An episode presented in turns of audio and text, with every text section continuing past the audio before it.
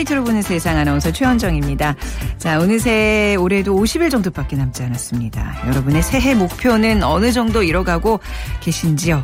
목표와 계획, 뭐 개개인의 상황에 따라 다르겠지만 이 중에 하나 여러분 계획 속에 포함되어 있지 않을까요? 뭐 금연, 뭐 금주절주, 또 남녀노소 입버릇처럼 얘기하는 다이어트. 아마 우리 국민 3대 새해 목표라고 해도 과언이 아닐 것 같은데요.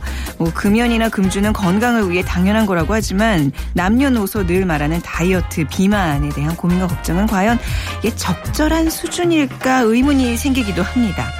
잠시 후 빅데이터 세상의 모든 빅데이터 시간에 비만이라는 키워드로 집중 분석을 해 보겠습니다. 그리고 월드 트렌드 빅데이터로 세계를 본다에서는요. 지난달 31일이었죠. 러시아 민항기 한 대가 이집트 시나이 반도에서 추락하면서 탑승자 전원이 사망하는 일이 있었는데요. 점점 이슬람 무장 세력인 IS의 소행이었다는 추정에 무게가 실리고 있습니다. 이 문제도 짚어보겠습니다. 자, 빅퀴즈 문제 드리도록 하죠. 오늘 러시아의 도시 이름을 맞춰주시면 되는데요. 지금 러시아의 수도는 네, 모스크바입니다. 이 도시는 어, 지금 오늘 맞춰주셔야 될 이 도시는요, 1918년 수도를 다시 모스크바로 옮기기 전까지 러시아 정치와 경제의 중심지였고요. 위대한 문학가와 예술가를 탄생시킨 문화의 도시이기도 했습니다. 1924년 레닌이 죽자 그를 기념해서 레닌그라드라고도 불리웠던 러시아 제2의 도시. 흔히 유럽으로 향하는 러시아의 창으로 불리는 이 도시는 어딜까요? 1번 블라디보스톡, 2번 상하이, 3번 테헤란, 4번 상트페테르부르크 중에 고르셔서 네, 오늘 당첨되시는 분들께는 5만 원 상당의 백화점 상품권 드릴게요. 휴대 전화 문자 메시지 지역 번호 없이 샵 9730으로 답 보내 주시면 됩니다. 짧은 글은 50원, 긴 글은 100원의 정보 이용료가 부과됩니다.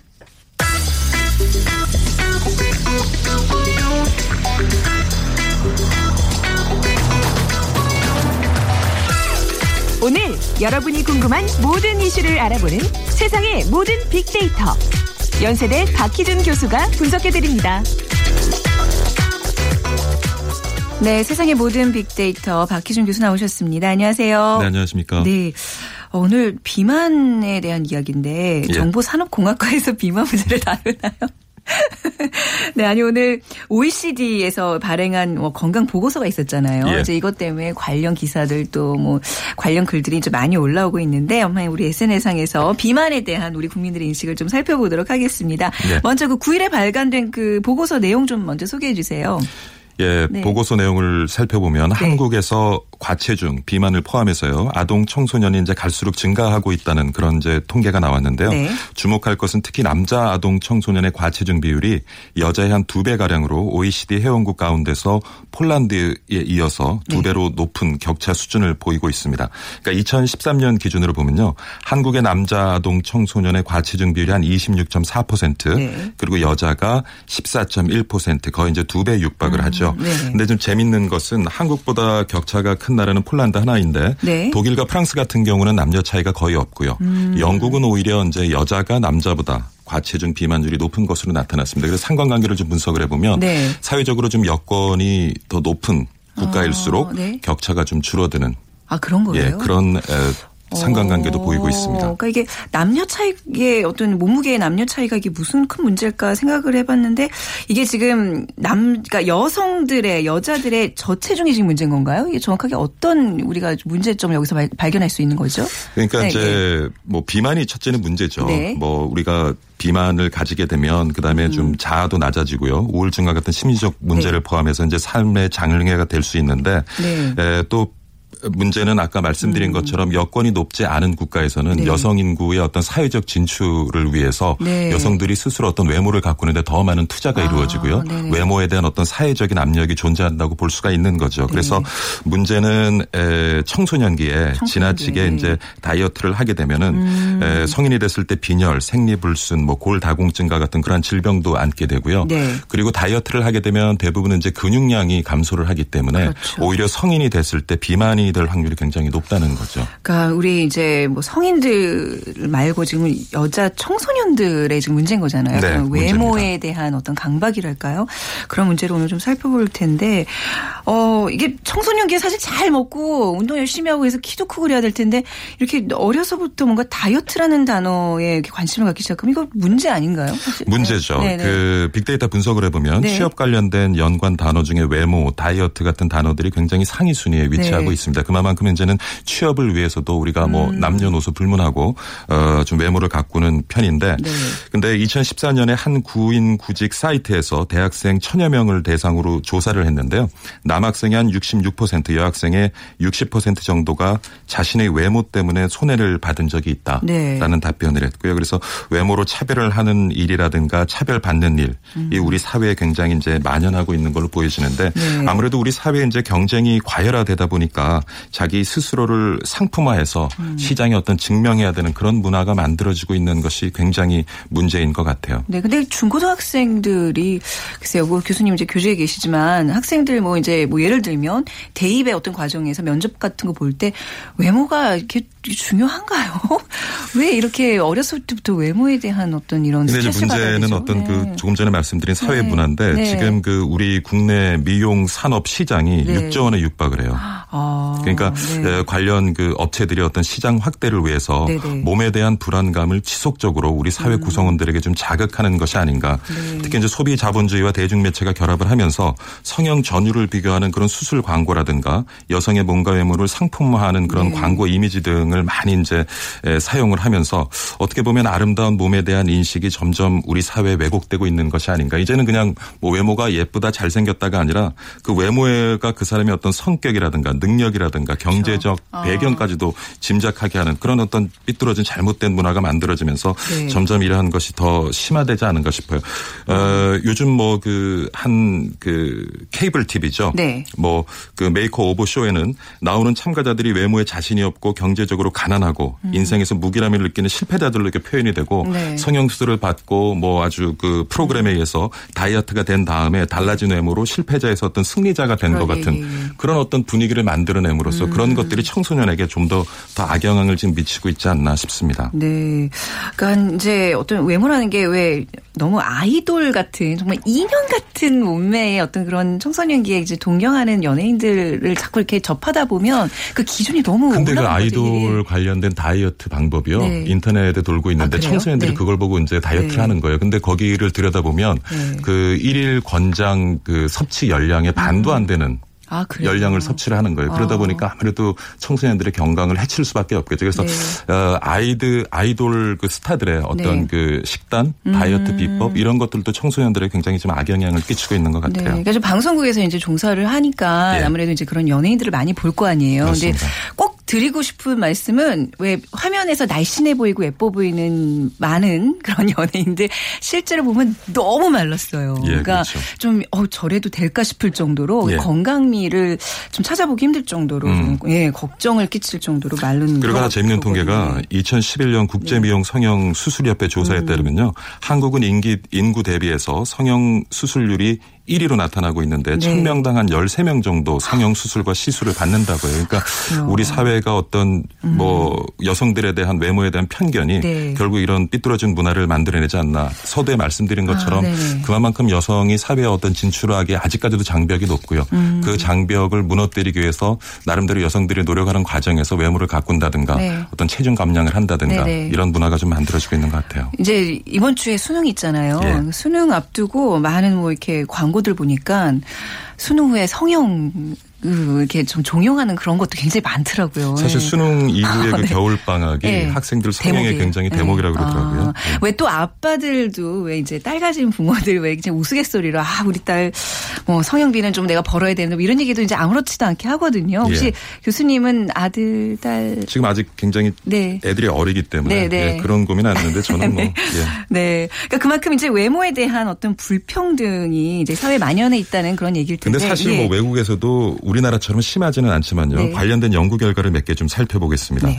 그 펜실베니아 대학의 니콜라 페리스코 교수 연구팀이 2001년에 에, 연구 결과를 발표했는데 어떻게 보면 굉장히 좀 위험한 생물학적 결정론이에요. 음. 같은 나이 같은 키두 성인이 직장에서 다른 대우를 받는 것은 16살 때 키가 달랐기 때문이고 네. 몸이 좀더 어, 그러니까 비만하지 않았기 때문이라는 그런 에, 결론을 나오는데 근데 이것은 어떤 사회에서 그 사회 구성원을 바라보는 시각보다는 에, 키가 작거나 몸이 좀 부하게 되면 스스로 네. 열등감을 느낀다는 아, 거예요. 네, 네. 그래서 사회적으로 관계를 약하게 되고 사람들을 피하게 되고 그러다 보니까 사회성이 부족해지고 사회 생활을 할 때 어떤 동료들이나 상사들에게 부정적인 이미지를 준다는 것이고요. 음. 그러니까 외국에도 뭐 어느 정도 분위기는 있는 것 같은데 네. 또 재밌는 그 플로리다 대학의 한 연구 결과를 보면 에, 키가 신장이 1인치죠. 한 2.54cm 정도 차이가 나면 네. 1년에 700 89달러의 이제 급여 차이가 난다라는 그런 어떤 어. 통계적인 결과도 있습니다. 그럼 키에 따라서 이 급여 예, 예. 차이가 예. 난다는 게 이제 예. 통계적으로 수치가 나왔던 얘기예요. 예, 그러니까 아, 예를 들면 키가 165cm인 사람의 네. 연봉이 103 180cm인 사람보다 한 5,500달러 정도로 이제 어. 덜 받는다는 것이죠. 이런 뭐 통계가 있으니까 네. 물론 외국에도 어떤 외모나 키 음. 이런 것에 의해서 좀 만들어낸 성과가 왜곡돼서 포장되어지는 음. 그런 경향은 있는 것 같은데 그러니까, 우리나라처럼 네. 심하지는 않겠죠. 이게 어떤 좀 몇 해 좀 반짝인 뭐 그런 결과일 것 같아요. 이게 아주 장기적으로 봤을 때는 이게 이런 연구 결과가 신뢰도가 좀 낮지 않을까 싶은데 이런 연구 네. 결과들은 지금 진행된 것이 20년 이상 실제 네. 데이터들을 분석을 어. 했기 때문에 어느 정도의 상관관계는 어. 통계적으로 계속 어, 유의미하다고 어, 보여지죠. 그래요. 이렇게 부인하고 예. 싶은 이 마음은 뭐죠? 아닐 거야, 아닐 거야, 아마 세상이 이렇게 불공평하진 않아. 뭐 이런 그런데요, 최근에 그 뭐 마윈 같은 네. 그 어떤 기업가들을 보면 사실 키가 160이 안 되거든요. 그러니까요. 160cm가 안 되고 우리 그 역사의 위대한 인물들을 보면 외모가 형편없는 음. 뭐 그런 분들도 많아요. 그러니까 네. 아까도 말씀드렸지만은 그 외모 때문에 스스로 열등감을 갖고 네. 사회적 관계에서 적극적이 못하다는 것이 결과적으로 어떤 성공에 영향을 미치지 음. 않나 생각해 보면 뭐 자기가 어떤 외모 외모를 가지고 있건 키를 가지고 자신감을 가지고 네. 주의를 대하는 것이 필요하지 않을까 생각해 봅니다. 오히려 어떤 어떤 경우든 결핍이라는 게 더 큰 성공을 이끌어낼 수 있는 거잖아요. 그렇죠. 예, 아마 그런 사람들의 입장에서는 더 뭔가를 열심히 하지 않았을까. 글쎄요, 근데 이런 외모 지상주의가 만연해 있는 우리 사회에 예. 이거를 어떤 좀 인식의 어떤 개선 이런 게 좀 필요할 것 같아요. 두 가지를 네. 좀 나눠보면요. 네. 그 관련 정책도 좀 문제가 있는데 네. 외모 지상주의를 조, 조장하는 여러 가지 정책들. 그러니까 뭐 압구정역이나 강남역 지하철을 돌아다 보면 성형사진 전후 아. 사진을 흔히 비교할 수 있거든요. before and after 흔히 우리가 얘기하는. 네. 네. 근데 뭐 사진 속 여성들이 180도 달라진 얼굴과 몸매를 보인단 말이에요. 네. 그런 것들을 보고 또 자극을 받을 음. 수가 있는데 사실은 영국과 프랑스 같은 경우에는 공공장소에서 성형 사진을 일체 금지하는 아. 법을 가지고 있어요. 그래요. 예, 이러한 아. 것들이 성형 산업에 무분별한 조장을 네. 해서 국민들의 건강을 해칠 수 있다라고 네네. 이제 정부에서 판단을 하고 음. 그런 관련 법령을 갖고 있는데 그런 것도 우리가 좀 네. 이렇게 뷰티 산업을 경제적으로 성장시키는 데만 우리가 초점을 맞출 것이 아니라 그렇죠. 네. 그것으로 인해서 국민 건강이라든지 좀 부작용을 낳는 것들도 음. 우리가 좀 염려해야 될 것이 아닌가 그런 생각을 해봅니다. 그렇네요. 근데 이런 뷰티 산업이 또 이런 좀 폐해도 있지만 사실 또 아주 효자 노릇도 톡톡히 하고 있잖아요. 많은 외국인들이 우리나라 와서 이제 그렇죠. 지금 뭐 외국인 유치 성형센터도 만들어지고 아, 있고요. 네, 네. 그리고 그 다음에 그런 음. 정책적인 문제가 있겠고 우리 네. 국민의식이겠죠. 아무래도 네. 근데 사실 외모 차별주의는 인종 차별만큼이나 사실 심각한 문제인데 음, 우리 네. 사회에 만연한 그런 외모 차별주의를 우리가 심각하게 인식하지 못하고 있다는 것 네. 이것도 굉장히 문제인 것 같아요. 그래서 뭐 텔레비전 속 다이어트 서바이벌 프로 같은 프로그램 같은 경우를 보면 뚱뚱한 것을 하나의 음. 이제 볼거리로 여기면서 비만을 비만 낙인을 이제 재생산하는 그러니까 네.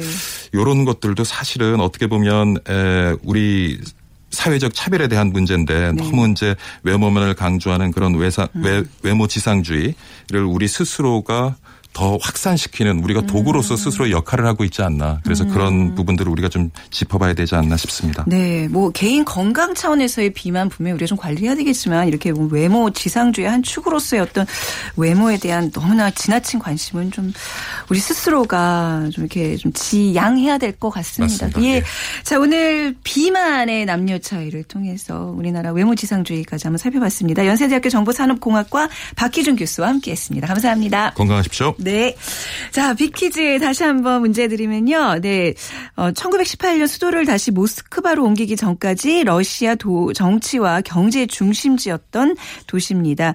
어, 1924년 레닌이 죽자 그를 기념해서 레닌그라드라고도 불렸던 러시아 제2의 도시를 맞춰주시면 되는데요. 1번 블라디보스 토크 보스토크, 2번 상하이, 3번 테헤란, 그리고 4번 상트페테르부르크 중에 정답 고르시면 됩니다.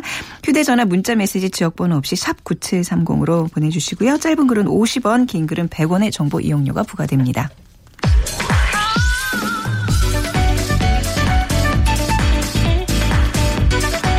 월드 트렌드. 빅데이터로 세계를 본다.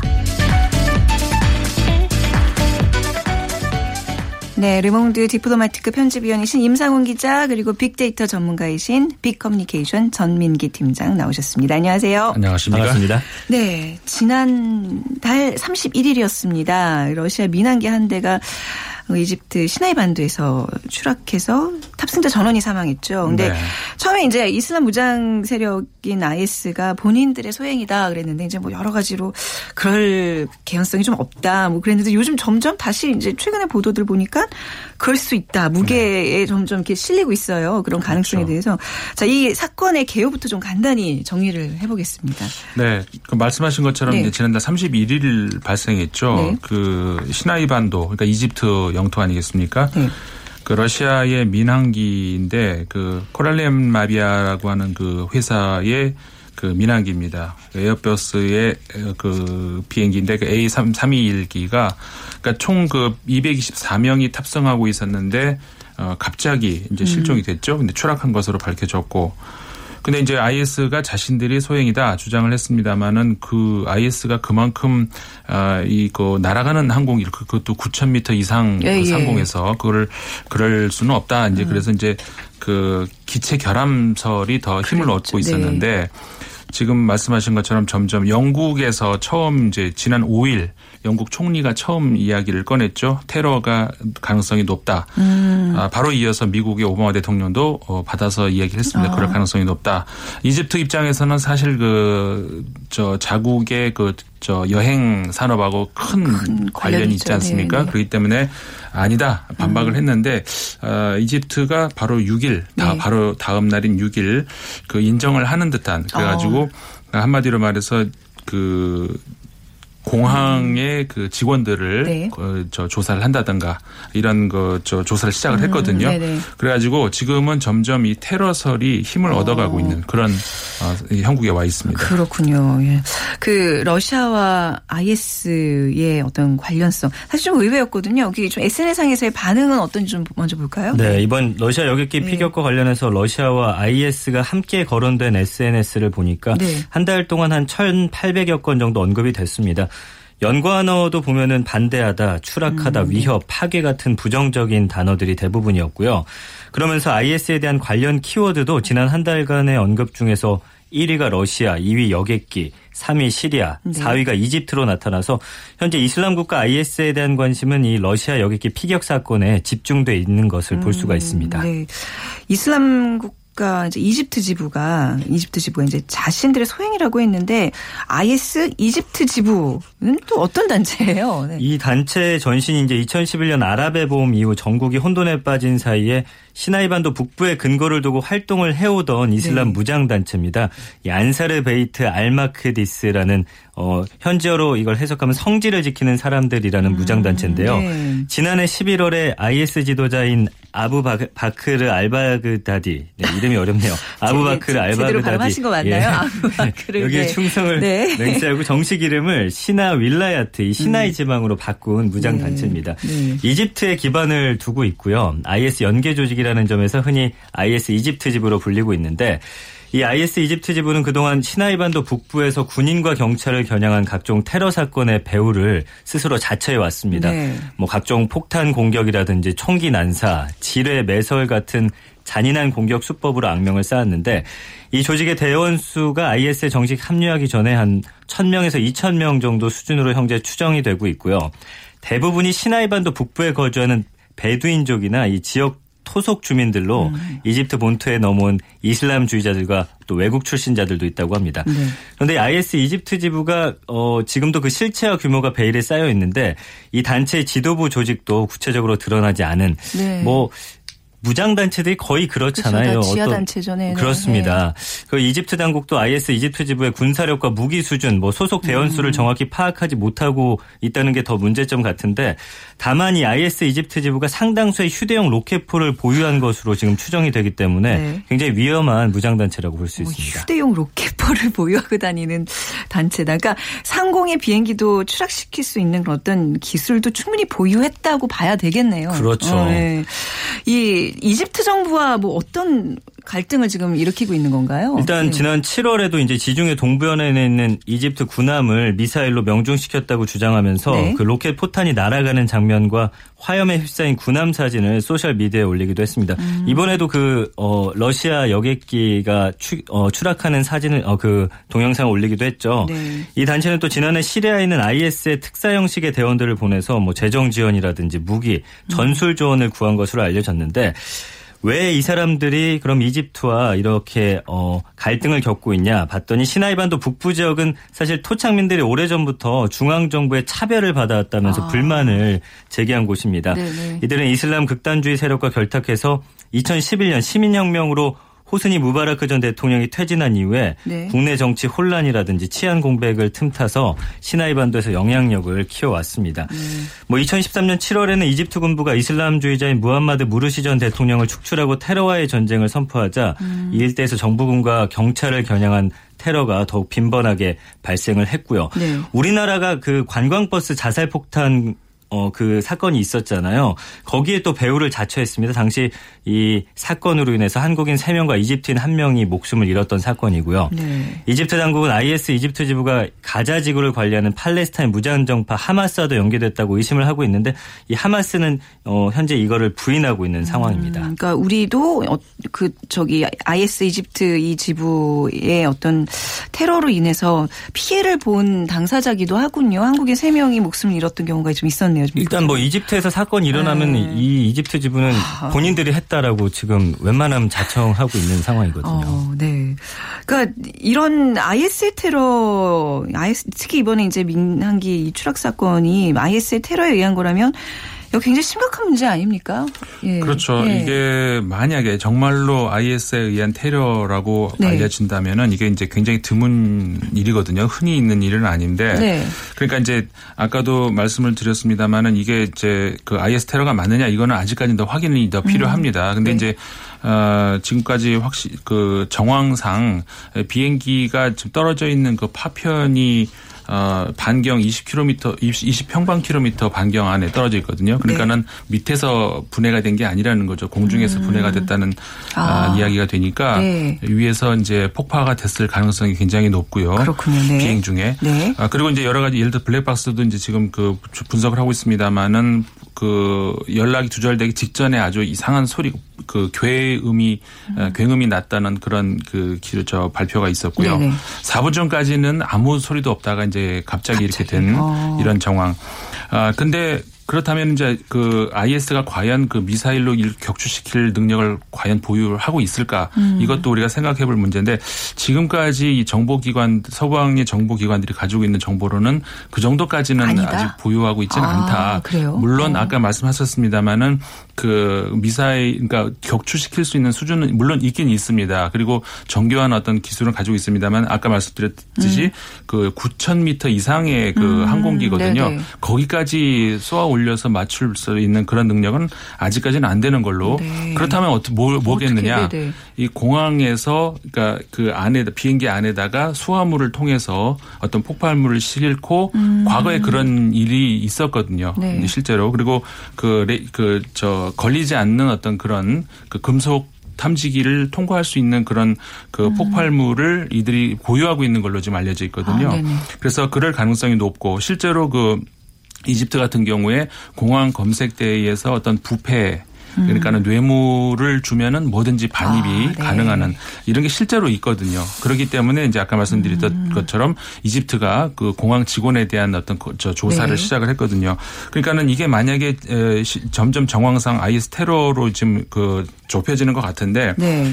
그렇게 된다면은 그 과거에 알카에다가 9.11 테러 우리 다 기억하고 있지 않습니까? 네. 아 그거는 이제 그 건물을 직접 그 타격하는 그런 건데 아, 저 아, 알카에다도 민그 아, 민항기를 폭파시키려는 계획이 여러 번 있었거든요. 네. 근데 번번 다시 우리 저 김포공항으로 향하는 비행기도 한 번 그런 그랬었죠. 적이 있었고, 예, 예, 예. 근데 신, 성공을 한 번도 못했다는 어, 거죠. 네. 근데 이 이번에 그 IS가 만약에 자신들이 그 얘기하는 것 주장한 대로 성공을 했다. 음. 그렇게 되면은 어, 또한 번에 그러니까 이들은 그 전략적으로 전쟁을 수행을 하지 네. 테러는 뭐 하지 않겠다는 뭐 이런 거였거든요. 알카이다는 이제 주로 테러였는데 네.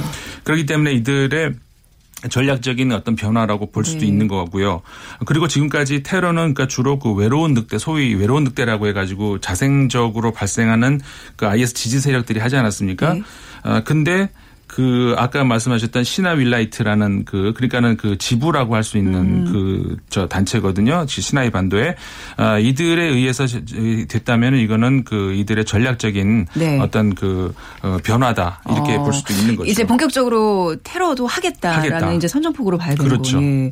IS가 이번 피격 사건을 우리들의 소행이다 이렇게 강력히 주장하는 이유가 있을 거 아니에요. 그러니까 뭐 네. 존재감을 더 드러내기 네. 위해서겠죠. 어, 아까 말씀해주신 알카에다 하면 사실 9 9.11 테러 이렇게 네. 많은 사람들의 머릿속에 지금 음. 각인이 돼 있거든요. 그렇지만 알카에다가 오사마 빈라덴의 이 사망과 IS의 급속한 세력 확장 때문에 네. 지난해부터 좀 빠르게 위축된 건 사실인데 그렇더라도 이 IS가 아무리 활개를 쳐도 2001년 이 9.11이라는 테러를 저지른 알카에다 악명은 더 높은 게 사실입니다. 음, 네. 이 테러를 알카에다라는 존재감이 세계에 각인이 됐는데 이런 전대미문의 테러를 벌였던 알카에다도 미수에만 그쳤던 목표 아까 말씀해 네. 주신 대로 네. 그 비행기를 공중에서 폭파하는 일은 하지를 못했습니다. 네. 그렇기 때문에 이런 방식의 그 테러를 우리가 자행했다, 우리가 해냈다라고 하는 것은 알카에다의 어떤 또 하지 못한 일을 했다라는 어떤 세계의 더 존재감을 드러낼 수 있는 그런 사건이기 때문에 어, 이번에 IS가 이 사실로 만약에 밝혀진다면 아까 말씀해 주신 대로 이 알카에다를 뭔가 뛰어넘는 그 어, 존재감을 더 그렇죠. 드러낼 수 있는 그런 역할을 할 수 있는 겁니다. 아, 그런 존재감 안 드러내도 되는데 말이죠. 정말. 근데 왜 하필 러시아예요? 러시아가 사실은 그, 그 시리아 지역을 우리가 좀 그알 네. 필요가 있는데 굉장히 복잡하거든요. 네. 간단하게 복잡하게 예. 알고 네.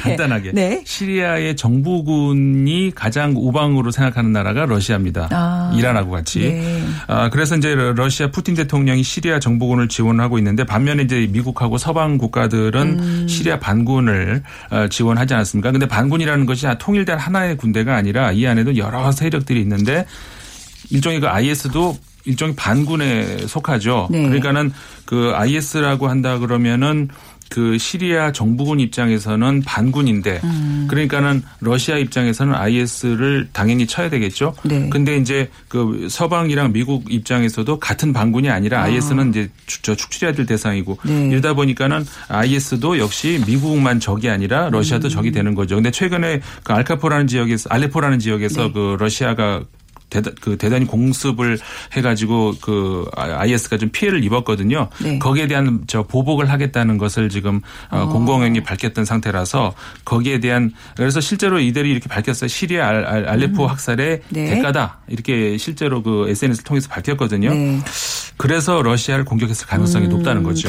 이런 일 때문에 이제 이집트 관광 산업에 아주 치명타가 가해졌겠어요. 네. 그렇습니다. 어, 이 러시아가 어, 이 이집트를 찾는 관광객이 지난해만 300만 명이 다녀갔거든요. 네. 그렇기 때문에 지난해 이집트를 찾은 관광객 중 3분의 1이 러시아인이라는 수치가 나옵니다. 네. 반면 미국은 2013년과 14년 이 카이로 주재 대사관을 통해서 현지 체류 미국인들의 출국을 권유하고 여행 자제령을 내렸기 때문에 네. 미국인들의 이 숫자는 많이 줄었거든요. 음. 이번 사건으로 러시아인 219명이 숨졌지만 블라디미르 푸틴 러시아 대통령이 뭐 공습을 중단하거나 네. 알 아사드 지원 정책을 바꿀 것 같지는 않습니다. 네, 푸틴 대통령 또 한 성격 하시는데 과연 그대로 있을까요? 네. 그러니까요. 네. 그 사실 푸틴 대통령이 네. 대통령이 된 과정을 보면은 참 네. 재미있는 게 그 테러를 진압하는 음. 과거에 1999년에 러시아에서 있었던 테러, 네. 어그그 그 강경 대응을 했거든요. 그 정부기관에 어. 있을 때. 뭔가 강경 대응 대책이 나올 수 있다는 나올 수 있는 거죠. 네.